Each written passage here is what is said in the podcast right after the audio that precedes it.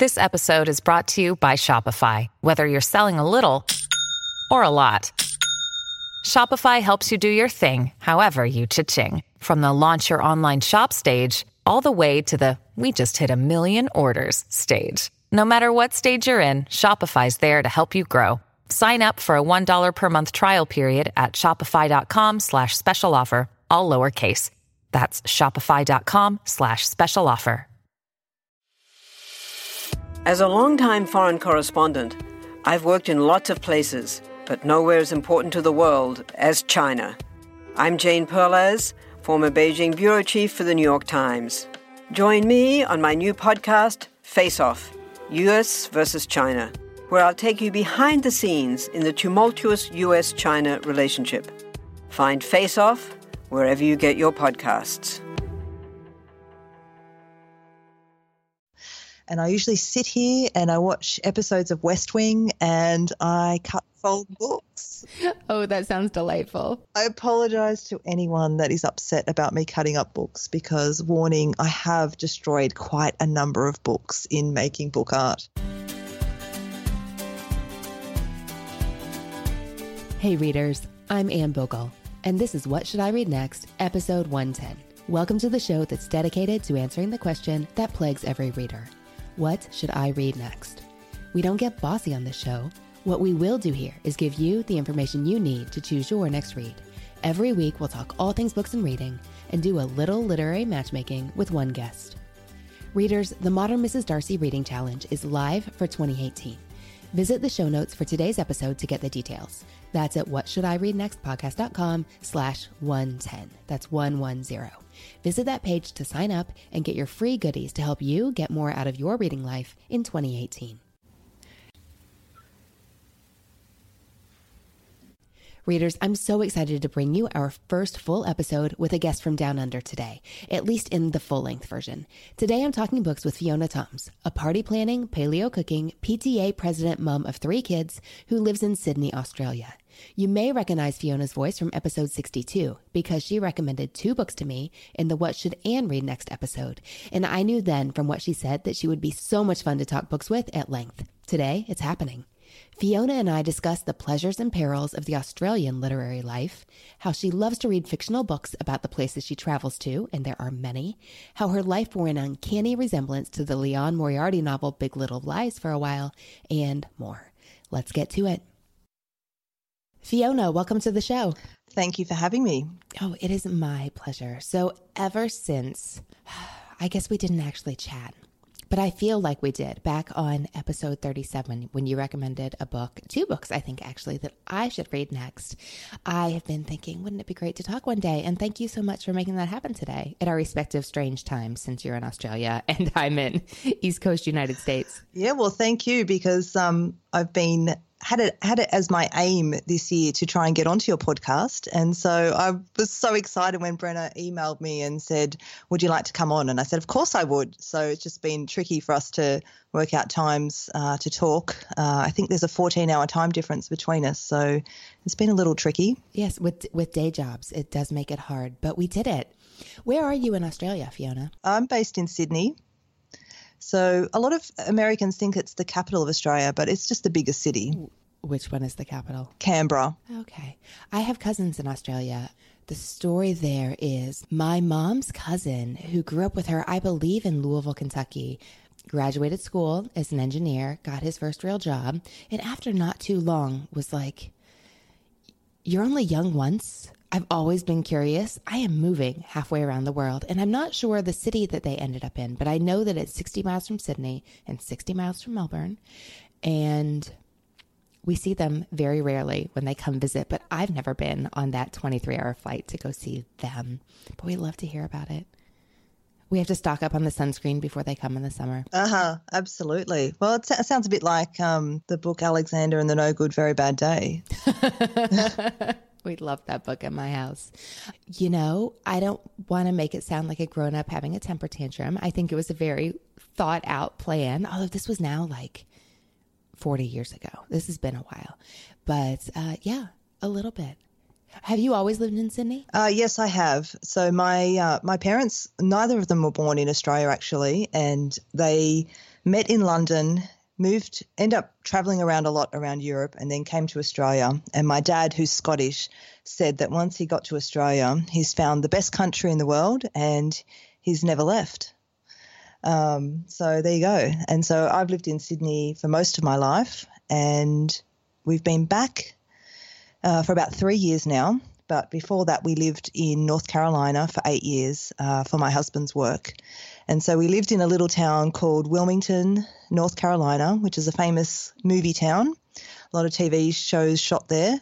Um, so I have a little bit of a taste of living in the south of the US, but definitely Australian and definitely no accent picked up from there. in Wilmington. I know Wilmington, but I didn't know that about the TV shows. I'll tell you some of the TV shows that they filmed there. Uh, so the first one, the first famous one that's been filmed there was um, Dawson's Creek. And then they filmed One Tree Hill. And at the moment, they're filming Under the Dome. And I think a, a show called Good Behavior is being filmed there as well. I did not know any of that. What is it about Wilmington? I can vaguely remember the Dawson's Creek background. Like I can picture the trees and some water. Okay. Yeah, it's a um it's a fun little tourist town with a really beautiful beach. Um, so there's a lot of uh, beach houses there, and so during the summer it gets pretty crowded.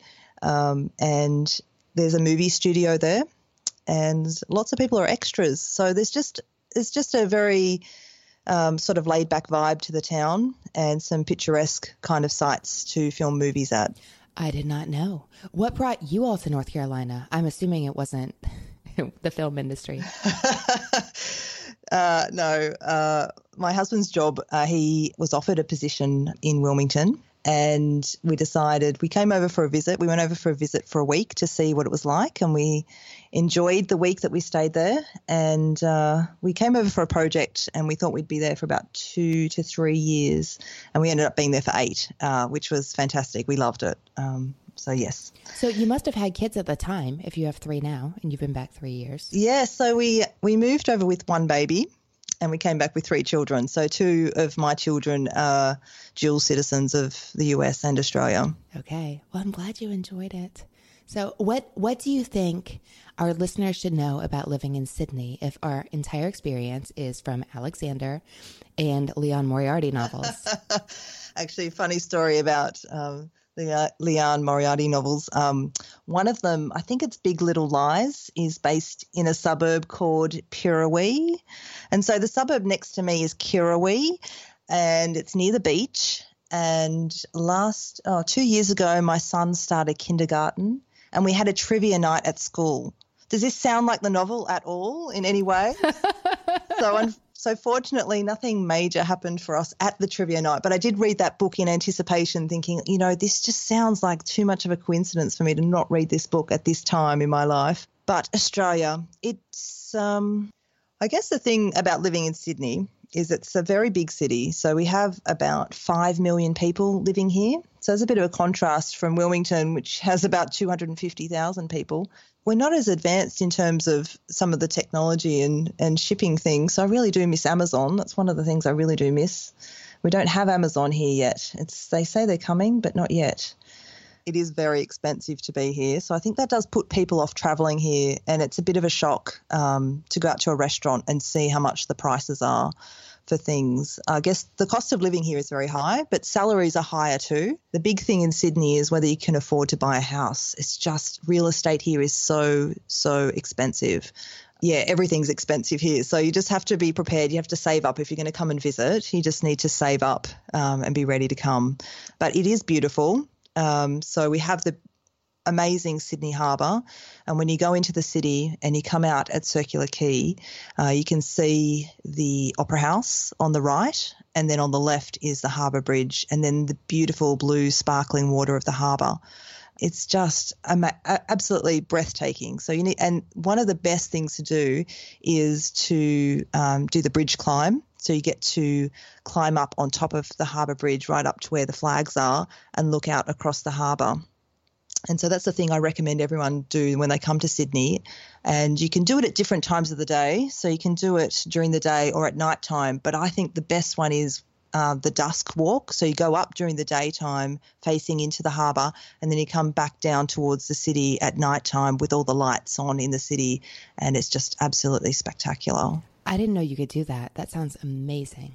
Yeah, it, it's expensive, but it's totally worth doing. Worth it.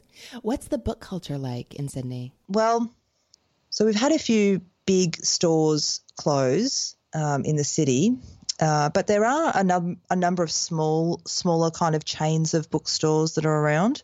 So we have a big Japanese bookstore called Kinokuniya in the city, which is amazing and stocks every kind of book you could think of.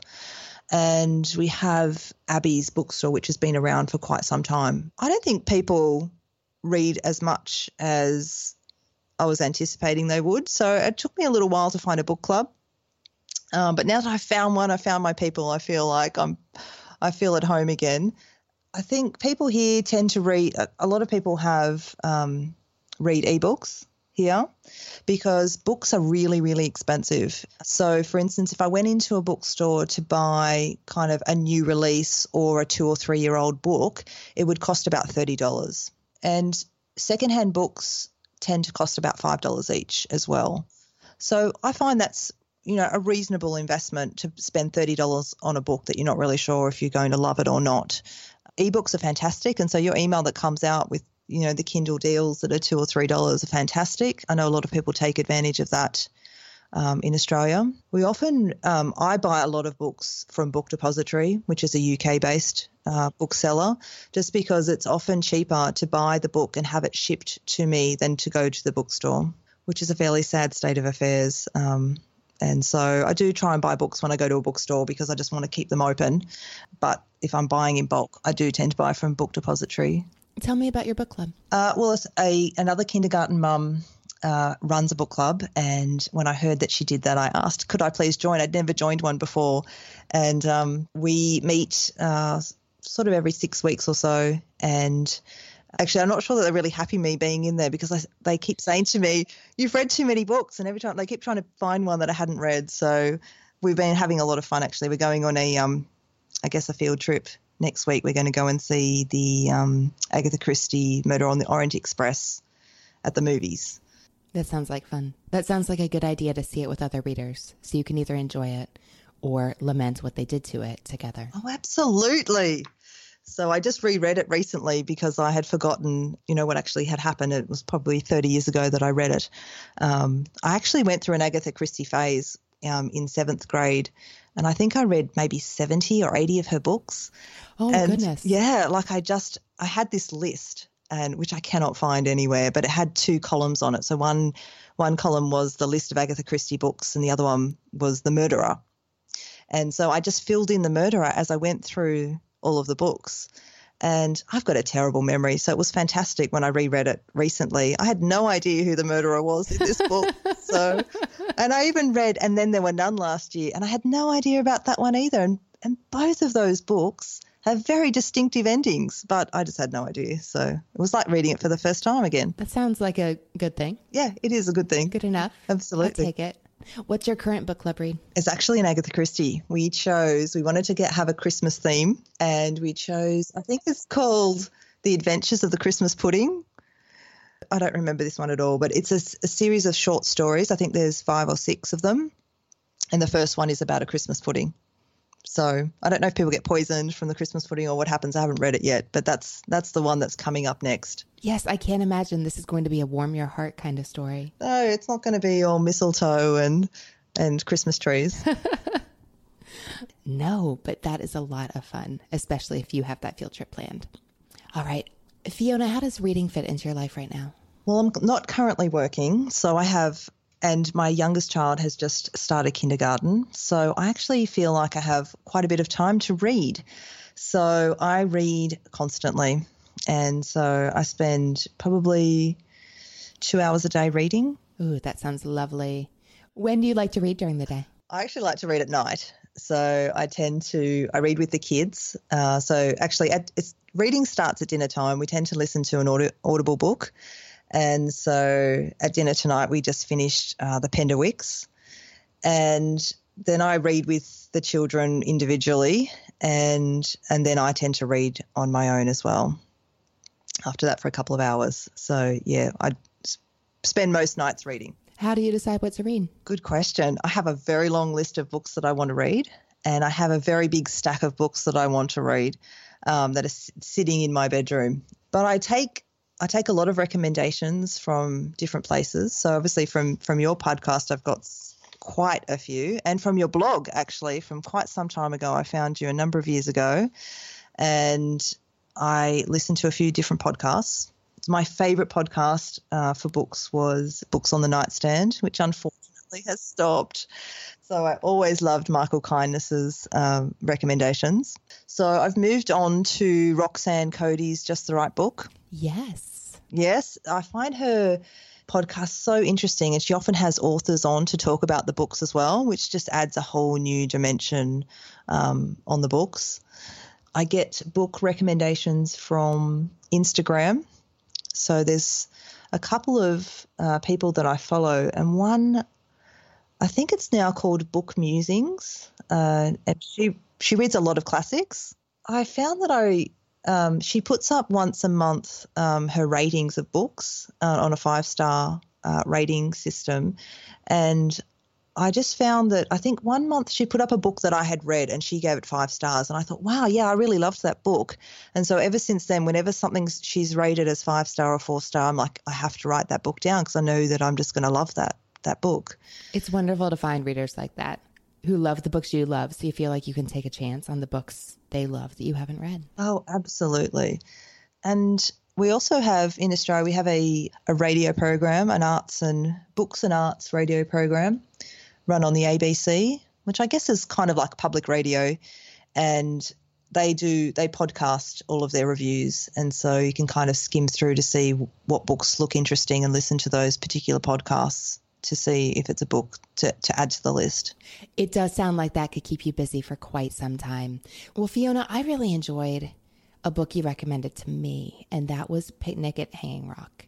I did really enjoy it. And I just recently finished a novel that reminded me so much of it. I'm thinking, well, we'll see. We'll see how our conversation goes. I'll listen to you unpack your loves and decide if it's a good book for you or not.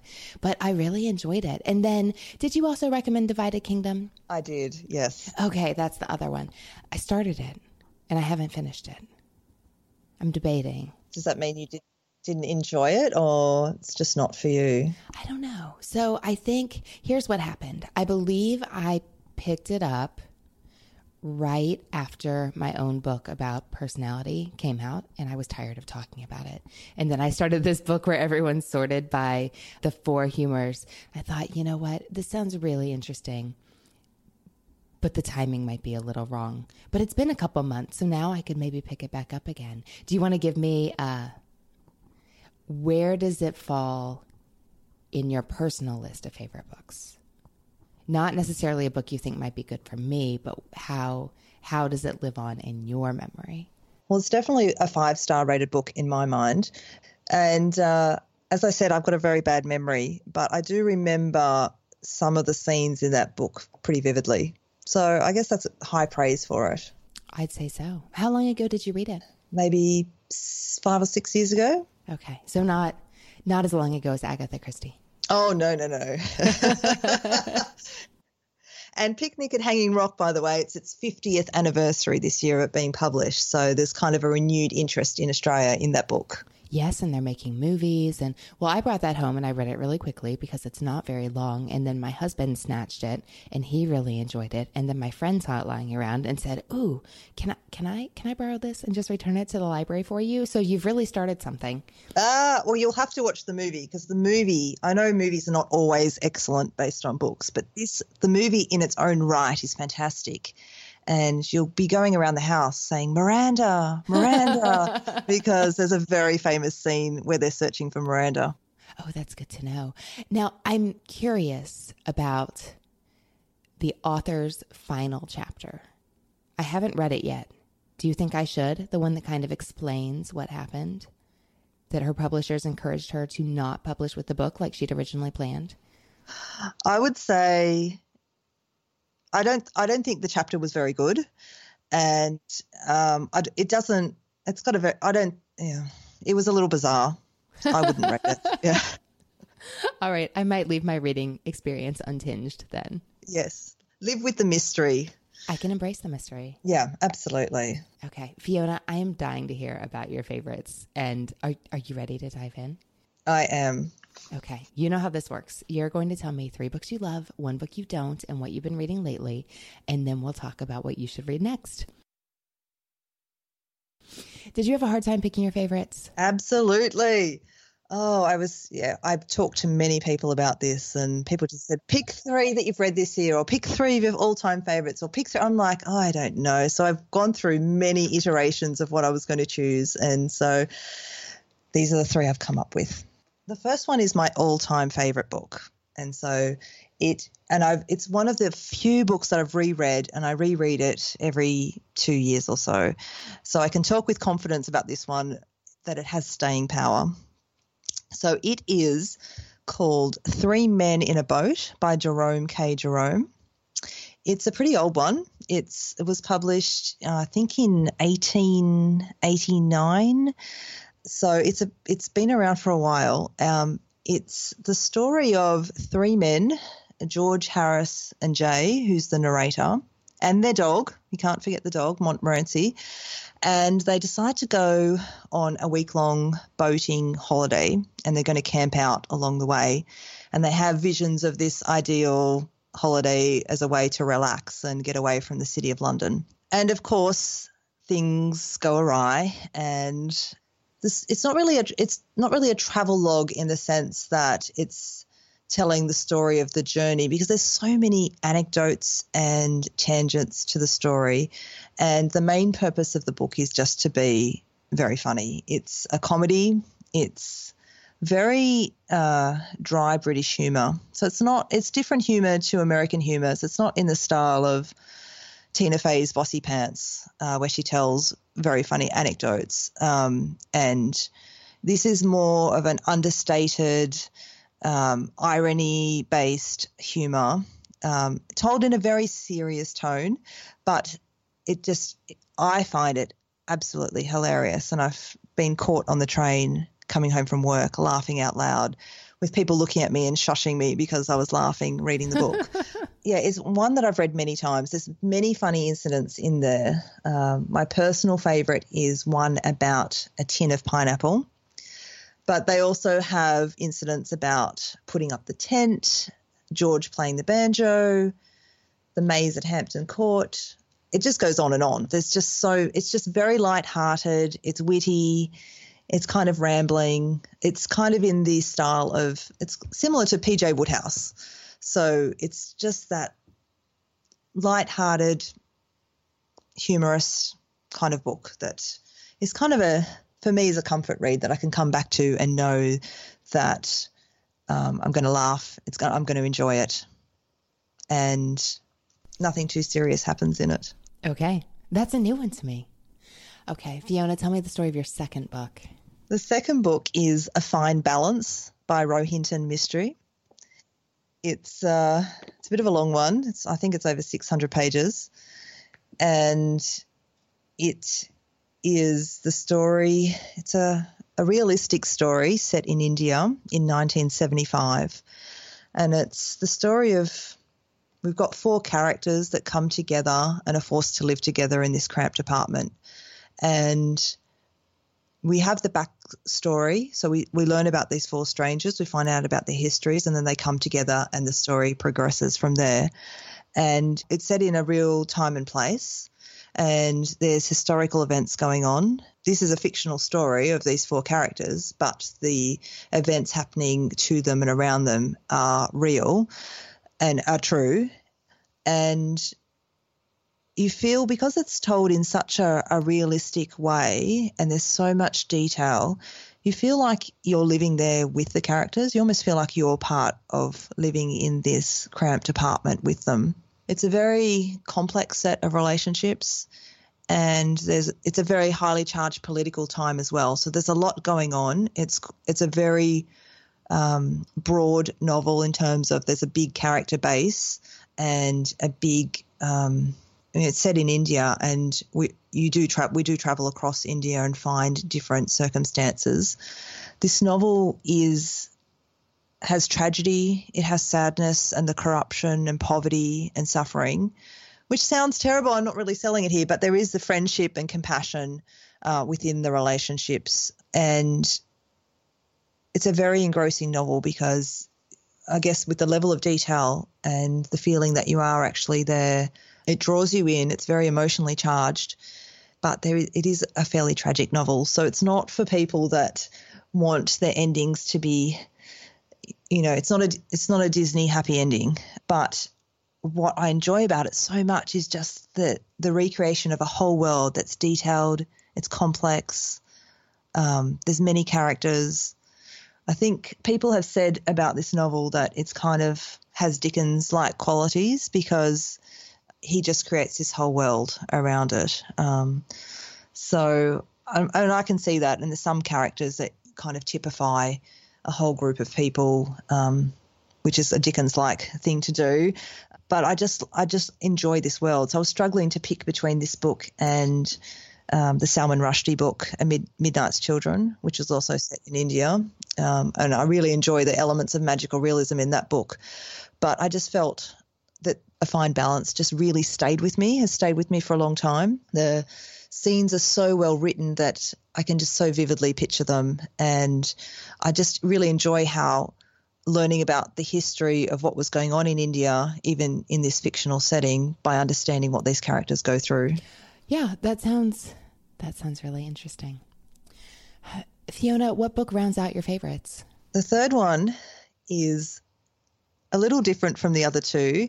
It's The Lathe of Heaven by Ursula Le Guin.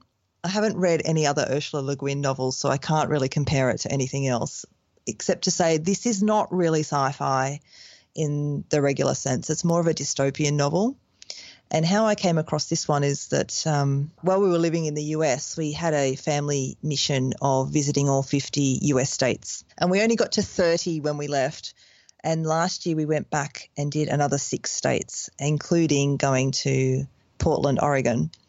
And so I wanted to read a book from each of the states that we were visiting. And so, in researching what to read um, for Oregon, I came across this novel because the novel is set in Portland which is Ursula Le Guin's hometown. So I thought, well, this would be a good introduction to reading some Le Guin and also to finding out a little bit about Portland.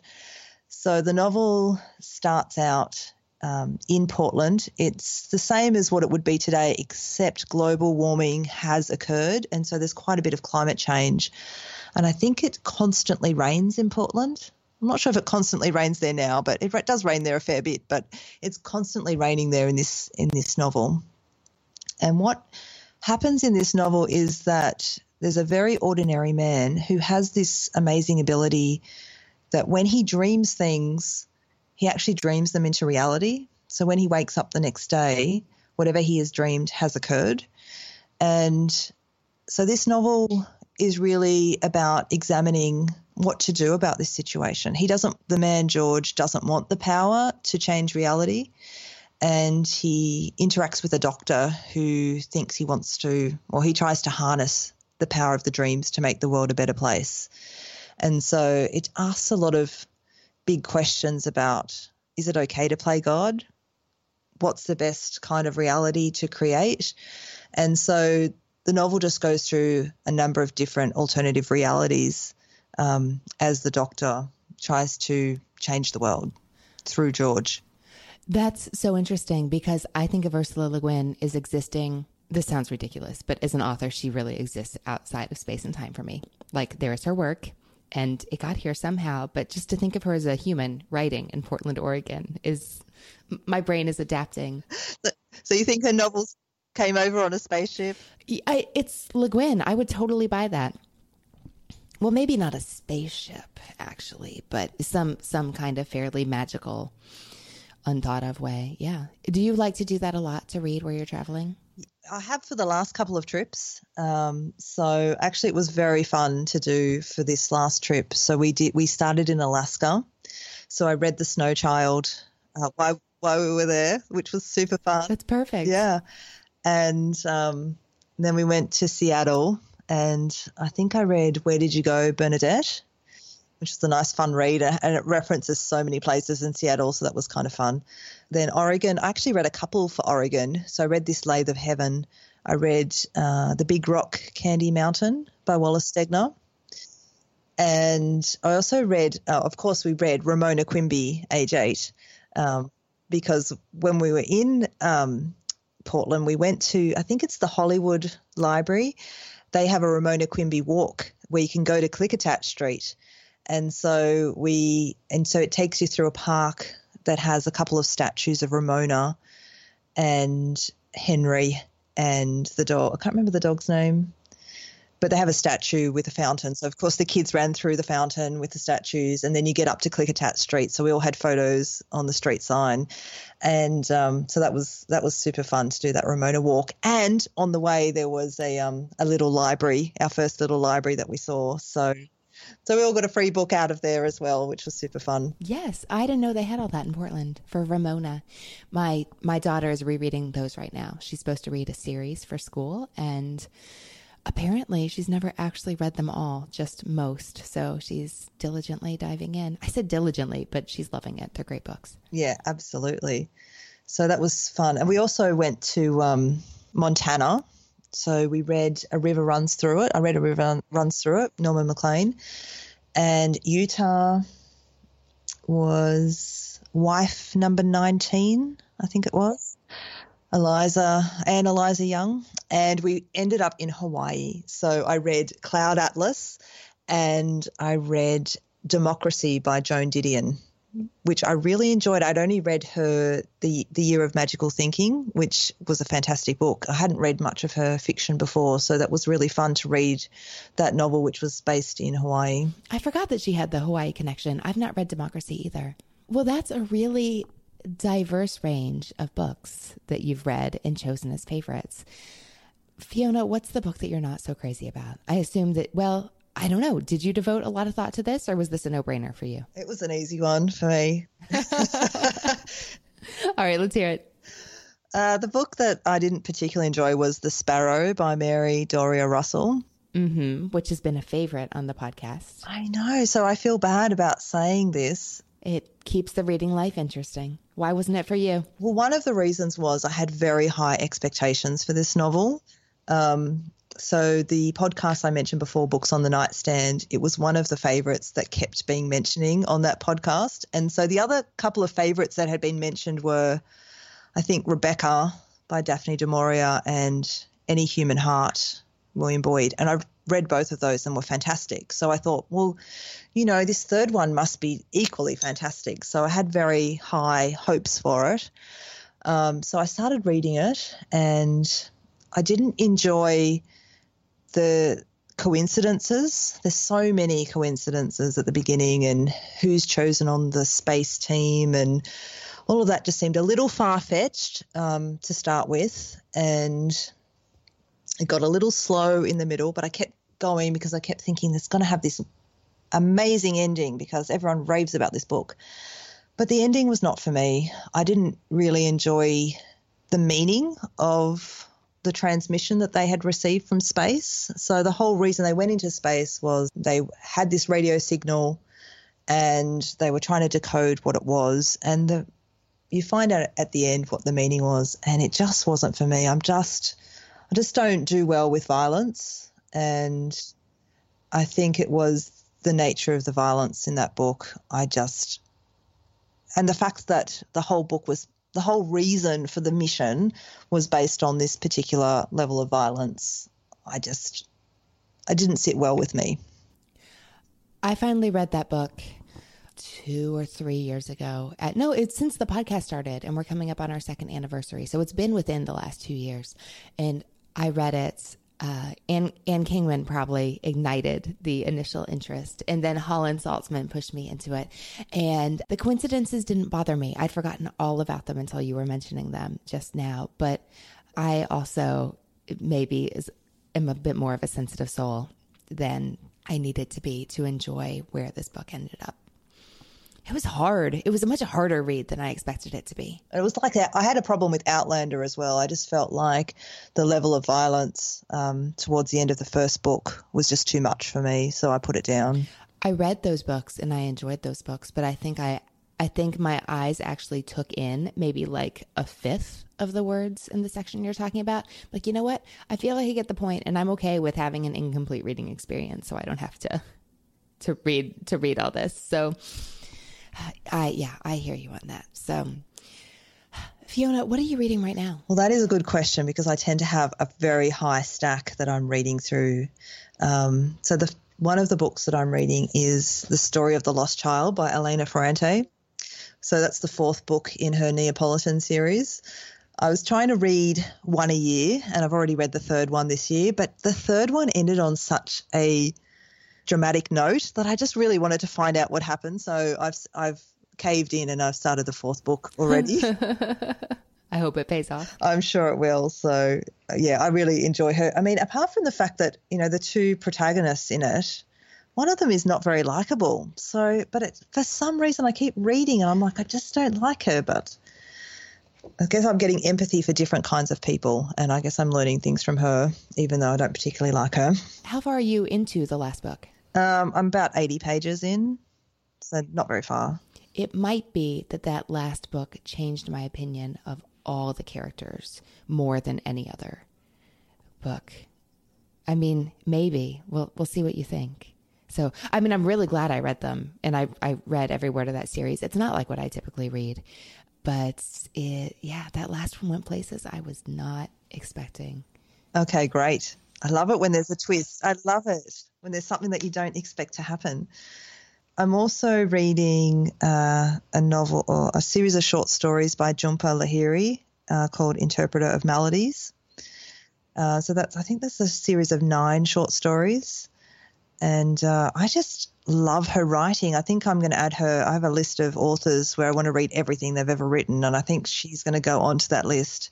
Um, I've read The Namesake, uh, which I absolutely loved. Uh, she's just so great at uh, describing uh, the immigrant experience. And so, just in reading that book, she, I mean, she talked about an Indian family um, living in the US. And even though I'm not Indian, I just felt such a connection to what they were experiencing and the cultural changes and living in a different country. And she just is so uh, articulates so well that experience. And um, actually, the sad thing about these short stories is that all of them could turn into a fantastic novel. So every time I finish one of these stories, I'm like, no. Um, but anyway, she's such a great writer. Um, I love her, her, her novels. Also, reading um, an autobiography by Robert Graves, Goodbye to All That. He's a British author and he wrote the I Claudius books. And this is his story of it's kind of a bit David Copperfield-ish because he starts right from the beginning of his life and goes through every year at school. Um, but we're finally we're at um, we're in in the war and he's um, sergeant in the war, so he's just describing that experience. But it's a it's quite hard to read in the sense that a lot of hard things are happening. So I'm reading that one quite slowly. And the Audible book that I'm listening to, I'm a big fan of Audible. I um, listen to Audible while I'm cooking, and I've just started Vanity Fair by William Makepeace Thackeray. So I'm just a couple of hours into that. I think it's a 31 hour listen. So I've just really just started that one. Okay. All right. Fiona, is there anything you want to be different in your reading life? Uh, well, one thing that I did realize in getting ready for this podcast was that I haven't read a lot of Australian fiction. And so I was frantically reading a whole lot of books before coming on because I just felt like I just didn't have enough I don't know, enough knowledge or enough reading experience into Australian novels. And not just, so I'm, I'm talking about Australian authors that write about Australia.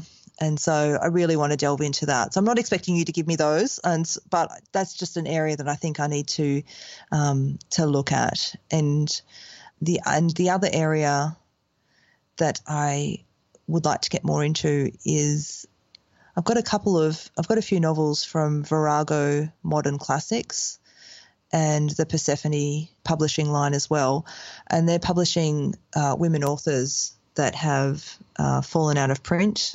And there's just been some really fantastic books um, coming out of those uh, print printing presses, and I just feel like I don't know enough about these authors, and I'd really love to delve uh, more deeply into them. Um, I've read some Barbara Pym novels, which are just so fantastic, and I just feel like it would be great to know more about them. And I think they've they both got lists of hundreds of books, so um, it's just a matter of knowing which ones to to delve into there. Could I recommend you some Australian books? Oh, absolutely. So I wanted to um, just give you and the readers a couple of Australian suggestions for novels to read about Australia. So I recently read a book called Extinctions by Josephine Wilson. It actually won our National Book Award this year, which is called the Miles Franklin Award. And it's the story about a cranky old man moving into a retirement village, meeting his neighbours, and getting um, re-establishing his relationship with his children. And as I was thinking about the description of this book, I thought this really sounds like an Australian version of A Man Called Ove. And so I thought, I really loved that book, and I know a lot of your readers have too. And I thought, well, this would be a really good way to get into an Australian book in a very similar way to that book, I think. And it's a good novel about relationships and how he changes um, over over time. So that one's set in Western Australia, and I feel like it's a really good representation of Australian life. So that's that's a really recent one too. I feel like there's lots of novels that kind of caricature Australia. So I really like novels that are set in a kind of realistic um, time frame and set kind of a realistic environment. And I think a novel that does that really well is Three Dollars by Elliot Perlman. It was it's set in the 1990s during the recession, and it tells the story of a man who falls from a middle class kind of style of living down to having just three dollars and it's a, a, reasonably thick novel, but I feel like it tells the story so well. It's set in Melbourne, um, which is uh, the second largest city here in Australia, and it just tells it so well. You feel like you're there, and it's very realistic um, in that time and place. And the third novel that I'd recommend is A Town Like Alice by Nevil Shute. I was. you like? You, you read this one? I was, and I was just frantically scrawling like what if she hasn't read this? Oh my gosh, that would be a great book for Fiona. Tell me about it. It's one of my mom's favorites, and I've read it, but not since I was maybe college age. It's been a long time. Okay. Yeah, this story is about two people that meet as prisoners of war, and I think they're in Malaysia at the time in the Second World War. And the story, so they meet in in they're separated in different prisoner of war camps, and then um, the war ends, and then the story takes on the process of finding each other and what happens after that. And the title's a little misleading. I thought I thought the title was a little misleading. It's a town like Alice. I thought the story was going to be about the town called Alice Springs, which is in central Australia, but it's actually creating a town that is like Alice somewhere else. The it's just a beautiful novel um, about a relationship between two people and how they come together and how they work together to create this town. I actually had a funny story. Um, people give me a lot of secondhand books to create book art with and cut them up and do all sorts of things that people might be worried about doing to books. But I got these this set of 40 Reader's Digest books um, that someone was giving away, and they're all abridged copies. So there were three novels in each in each book, and most of them I haven't heard of, and hadn't heard of the author or the novel, so I didn't really have any worry about pulling them apart or ripping the covers off or changing them into anything, except one of them was A Town Like Alice. Really? Because I have some of those editions because they're beautiful, even if I never want to read them. They are absolutely gorgeous. So they're great for book art because the end papers are beautiful patterned papers, and and often they're cloth bound in a in a lovely material as well. So I find them fantastic for book art. But I cannot understand how they could have abridged that novel. what could they have cut out? So there's only a few novels that I can think of that are worth abridging, but that is not one of them. So anyway, it's worth reading in full. And I think it's set in the 1950s of Australia and it's set in the the bush in the country. So it's kind of what a lot of people imagine Australia to be like, you know, with gum trees and farms and, and kangaroos and what it's like to, to live in the outback. Okay, that reminds me. This was on my mind last night when I went to bed, but then when I woke up before my usual rising time to talk to you in Australian time, I totally forgot. You sent me the most amazing book art, but I I don't and we'll share a photo and show notes. How did you do that? Well, I'm glad you enjoyed it. I organised with Brenna to send that send that as a surprise, so I was really glad that she didn't let you know what was what was coming. no, she didn't tell me anything. So I open it up and I mean, quickly, like, there's a book. Why is the cover not closed all the way? And quickly realized, oh my gosh, this might be the nicest thing I've ever gotten. And it was a hardcover Australian edition of Harry Potter where the pages have been folded down so that when you set it on its base, the folded pages spelled out what should I read next. It's amazing. And I've seen patterns on Etsy where you can fold pages a certain way to spell out something like love or make a heart, but I have no idea how you spelled out what should I read next. And you can keep it your own mystery if you want, but I was so impressed and it's so fun. Like it's sitting on my desk right here. It's way more mysterious than the actual folding. it's so prosaic to uh, to explain that to explain it. Well, really, what I do is I design on the computer what I'd like the book to look like, and then I have a, a computer program that converts that design into a folding pattern. And there's a program. Yes, I'm so surprised there are more readers out there than I realized who care about these things. So I so you just basically it's following a pattern and cutting and folding as the pattern requires to. I have a special ruler to make things a little easier and quicker. And I usually sit here and I watch episodes of West Wing and I cut fold books. Oh, that sounds delightful. I apologize to anyone that is upset about me cutting up books because, warning, I have destroyed quite a number of books in making book art. But I think if you saw the finished product, you might be persuaded, especially if they thought that you were really cutting and folding condensed Reader's Digest editions.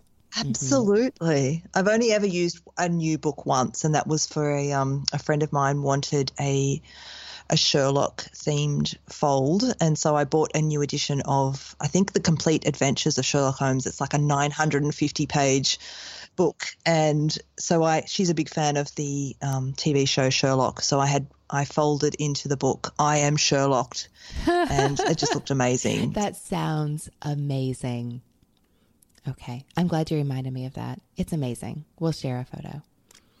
Well, thank you for those Australian novel recommendations uh, yeah, I have reading to do. Have you read? Yeah, I mean, I can't recommend a Nevil Shute novel to you as well, but the only other one I've read by him is On the Beach. I have not read that one, no. Because it sounds dark, or because you just haven't gotten there, or it? I just haven't. I, have heard of it, but I haven't. It hasn't made it to my list. Uh, post-apocalyptic. For those of you who don't know Nevil Shute, so I think it's set near and partly in Melbourne it's the 60s. World War III has happened. And Shute goes into detail about what happened, like which country attacked Italy and then escalated to attacking uh, the US and Britain, and then how there was some misunderstanding. So the Soviets were attacked, and it, the nuclear fallout is killing everyone a year later, and people are deciding what they want to do and how they want to die. And it's also slim and I don't know. I don't remember it having that hopeful edge that a town like Alice definitely has. There's no love story in On the Beach. But yeah, I haven't thought about a town like Alice in a long time. So thank you for that. Okay, Fiona. About your books. Well, there's there's plenty to choose from. Three Men in a Boat is lighthearted and funny. A Fine Balance is Dickensian, and The Lathe of Heaven is Ursula Le Guin. we can just leave it at that. Oh, but then there's so many others you've enjoyed. Okay. Since you said that you wanted to read more Australian fiction by Australians, I'm wondering about Jane Harper. Have you read her debut novel, The Dry? I have. And I Did did, you enjoy enjoy, it? that. I did, yes. Okay. Do you know about her one, her new one? It's not out yet in the States, but it's out fairly recently in Australia. It's called Force of Nature. Do you know of this one yet? I have seen it in the bookstore, but I have not. I haven't looked at it and I haven't purchased it. Okay, we're going to go with this for book one. And it might be a very American thing to do to say that this reminds me of Picnic at Hanging Rock, just because I probably don't read as much Australian fiction as you do. But the reason I did is what happens is five women in the modern day, and they're women who would be perfectly at home uh, if the tone were different in a Liane Moriarty novel. So, five women uh, in their 20s, 30s, and 40s who are professionals who are going on a work retreat with some some company with a perky name like like outdoor expeditions or like bonding adventures. It's something like that. The point is they're going on a team building exercise into you know it's probably a real forest and you would probably know it. Uh, the the Giralang Ranges? No, I don't know that. Um, Okay, so I don't know if that means she made it up or if it's just in a part of the country that that we don't know. But what happens is five women walk into the woods on this outdoor hiking multi-day adventure and only four of them come back and nobody knows what happened. Nobody knows where the woman went. They don't know if she's alive or dead or what happened. There were some um, sinister things that happened in these woods involving known criminals decades before, but that brings this recent disappearance or murder, they're not sure which, brings those long ago news stories to mind. And over the course of 300 pages, we figure out what was going on in everyone's lives, what happened in the woods day by day. It cuts back and forth in time through Aaron Falk, who you met in the dry, through his investigation with his partner, trying to figure out in real time now what what you know how are they going to find her or what happened to her? And then that narrative is interspersed with the timeline of the women's actual days in the outback. So you find out what happens when they arrived in that first evening where things start to go wrong and then the next morning. And so everything comes together at the end when you find out what happened. And i'll leave it at that. How does that sound to you? That sounds fantastic. And I've just Googled it while we've been talking. It is a real place and it's in the state that I live in, in New South Wales. Oh, really? Okay. Well, I could have imagined that she had completely invented it because she does put what I assume is some pretty creepy fictional history there. And I can imagine not wanting to put scary invented crimes into a real forest. But that's mm. exactly what she did, apparently. So, okay. I got to meet Jane Harper. She was in New Orleans for her one U.S. tour promoting the Dry and Force of Nature in the fall. And she's a delight. Just in case you ever get the opportunity to see her in person, she's way too sweet and kind and warm to be like, oh, obviously, you write murder mysteries. Well, all Australians are nice, aren't we? So, yeah. That's been my experience for sure. Okay, for book two, have you read any Evelyn Waugh besides Brideshead? I've read maybe six or seven of his novels. Okay. Am I. So that's not going to work for you because you've already read them. I was thinking those might be akin to Three Men in a Boat. Is is that Yes, very similar writing. Some of his novels are very funny. So I think I've read Vile, Vile Bodies and Black Mischief. That's a very funny one. Very similar in tone. in Decline and Fall? I was wondering about, but if you've read six or seven, Oh, I, I have read Decline and Fall surely as well, you yes. hit that one. Okay. Uh, surely you've also read The Wind in the Willows. I have. What a wonderful book. It's It is a complex wonderful to, book. it's complex to read that one though because I've I read that one aloud to my children, and although the story flows along, like the plot flows along, there's a lot of description in that book, and so uh, he spends a lot of time um, creating the environment that the plot happens within. Yes, it's a lot. Well, okay. So I've read this at multiple times in my life. And when I came back the second time, there was a lot more on the page than I remembered. Like I remembered the surfacey story to it, and I didn't remember all the like richly built details. That was a lot of fun. Okay. What? I want to get you something funny, and I think I'm all I'm all out of my funny options. Something light. Okay, what about? I'm a little afraid to recommend this one only because it is massive. But the way you were describing a fine balance in the lathe of heaven made me wonder about A Suitable Boy by Vikram Sethi. I have read that one and loved it. So you're totally on the right track. It's 1,500 pages. You've read it? That scares most people off. Oh, and I said it was by Vikram Sethi. It's not. It's by Vikram Seth. So we have school, our summer school vacation in January, and the kids have about six weeks off. So in January, I, I we didn't have we don't have nap time in our house anymore because the kids are a little bit older. But we had an hour of reading time every day, and so in January, I think last year, my one hour of reading was to read A Suitable Boy. So I got through it in a month. Okay, a whole month. Yeah. Wow. Yeah. And in fact, he's got, he's actually a poet, and his um, inscription at the beginning of the book is a poem. And he makes fun of his own book at the beginning. He writes something like it's a wrist breaker or something like that because it is so big. And I actually had the hard copy, the hardcover book with me, um, but it was perfect to read an hour a day um, while the kids were all reading as well. I'm glad to hear you enjoyed it. Although that doesn't really help me out, Fiona. Have you read The Narrow Road to the Deep North by Richard Flanagan? No, but it's sitting on my bookshelf staring at me, calling me to read it. So this is perfect. Okay. So it's a Man Booker Prize winner by an Australian. And the audiobook is not bad because I know you do Audible. So this is a story of an Australian doctor.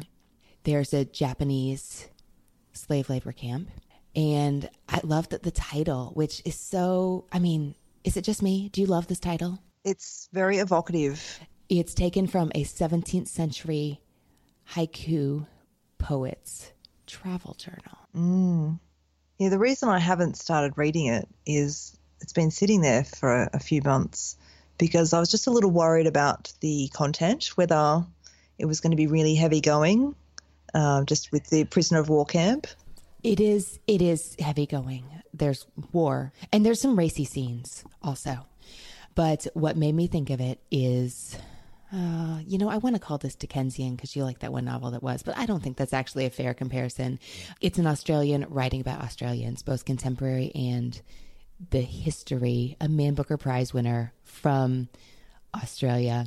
I have read another of his novels. He's also written a book called Gould's Book of Fish, and that was fantastic. It was very detailed, convict uh, based book. That's interesting. Um, it's such a weird title. I think I remember the reviews on that being, on the whole, a bit better, but it's the narrow road that won the Man Booker Prize, which is so interesting there is there is a key plot point that is a little sexy but i don't know fiona i don't know how much you are a I want to cross that title off my list kind of reader. I am, and I'm very um, interested in reading all of the Booker Prize winners. So um, it's definitely a book that I want to to uh, get into at some point. I will be curious to hear what you think. For our last title, what do you know about Margery Sharp? She's one of the Virago Modern Classics, is she? She's I've heard her name. She's a British author who is probably best known for The Rescuers, a work for children. And I don't know if you have ever read that, but it often goes on the shelf with the books like Charlotte's Web and Stuart Stuart Little and The Borrowers. But the one I'm thinking of for you, and I'm looking for that classic British humor, like Three Men in a Boat. Um, I'm thinking about Gypsy in the Parlor.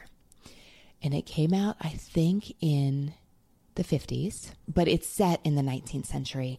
And in the same way that, that Waugh plays with maybe the decline of the Victorians and modern civilization, Sharp does the same thing in this book. And I, that probably sounds a little too like literary criticism of a description, but what I want to say is she does that in a really fun, lighthearted way, poking fun at how um, individuals, especially females, are seen in modern times. And again, I think this is the 50s, is her modern times that she's writing in. And it just makes it funny. Like the contrast is really funny and I, I think it still reads as pretty fresh today, but if I handed it to you and said, hey, this came out last week, you'd be like, this is a little strange to me. But I think knowing that it is like a more old fashioned kind of humor might make it appealing. So she is really funny. She's lighthearted enough that she writes books like The Rescuers for Children, but um, this is definitely written for adults. Uh, set during a historically hot summer in England. Although I don't know if that is a true story or not, but it is part of her story here. It's there's a little bit of hijinks, a little bit of misunderstanding that drives the plot along, a little bit social commentary. It's not particularly long. How does that sound to you? It sounds like it would fit right in with some of these novels that I would enjoy. Yeah. It could be a nice space between Flanagan and Where'd You Go, Bernadette? A suitable boy a nice short novel you could breeze through really quickly. I don't feel like I'm describing it very well. So maybe I should have just stopped at it's British. It's got that particular British humor. And it has characteristics of books that you have loved. It sounds fantastic. but you, thank you. That's very gracious. Fiona, of the books we've talked about today, what do you think you'll read next? Well, given that the Richard Flanagan novel is sitting about a meter away from my bedside table, I'm going to grab it and move it over. So I think that'll be the first one that I read. Um, and then I'll probably move on to the Gypsy in the Parlour just for something light after that heavy novel. But I'll be looking out for Jane Harper's novel for sure because I really did enjoy The Dry. Um, so thank you for delving into some Australian books for me. Oh, it was my pleasure. Thank you so much for bringing all your knowledge to my bookshelves. I love talking books with you today. Thanks for coming on. Thank you, Anne. Hey, readers, I hope you enjoyed my conversation with Fiona today. Head to the podcast site to share your recommendations for Fiona and let her know there what you thought of my recommendations. That page is at whatshouldireadnextpodcast.com slash 110, that's 110, and it's where you'll find the full list of titles we talked about today. Readers, we have another great episode coming your way next week, and we've never had one quite like it before. I'm talking to a mother daughter duo who have been reading together for nearly 20 years until the daughter went away to college in the fall. Here's a peek. I, am originally from Sweden, so we read a lot of Swedish picture books when you were little. Yep. And uh, and then we transitioned. And when you started, when we started reading Dr. Seuss and stuff in English, that was a first for me also because I'd never read them before. So that was cool. I got to experience a lot of American children's books for the with Emily for the first time. This is such a fun and different episode, and I can't wait to share it with you next Tuesday. It's excellent listening for this time of year. Subscribe now so you don't miss a thing. Readers, the Modern Mrs. Darcy Reading Challenge is live for 2018. Visit the show notes to get the details. That's at whatshouldireadnextpodcast.com slash 110. Visit that page to sign up and get your free goodies to help you get more out of your reading life in 2018. If you're on Twitter, let me know there at Anne Bogel. That is Anne with an E, B as in books, O G E L. Tag us on Instagram to share what you are reading. You can find me there at Anne Bogel and at What Should I Read Next. Readers, that's it for this episode. Thanks so much for listening. And as Rainer Maria Rilke said, ah, how good it is to be among people who are reading. Happy reading, everyone. Want to learn how you can make smarter decisions with your money? Well, I've got the podcast for you. I'm Sean Pyles, and I host NerdWallet's Smart Money Podcast.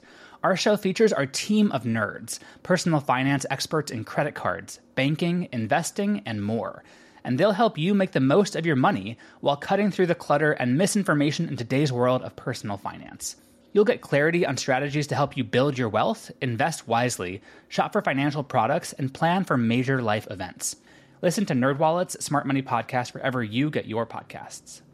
Have you ever wondered how inbred the Habsburgs really were? What women in the past used for birth control? Or what Queen Victoria's nine children got up to? On the History Tea Time podcast, I profile remarkable queens and LGBTQ plus royals, explore royal family trees, and delve into women's medical history and other fascinating topics. Join me every Tuesday for History Tea Time, wherever fine podcasts are enjoyed.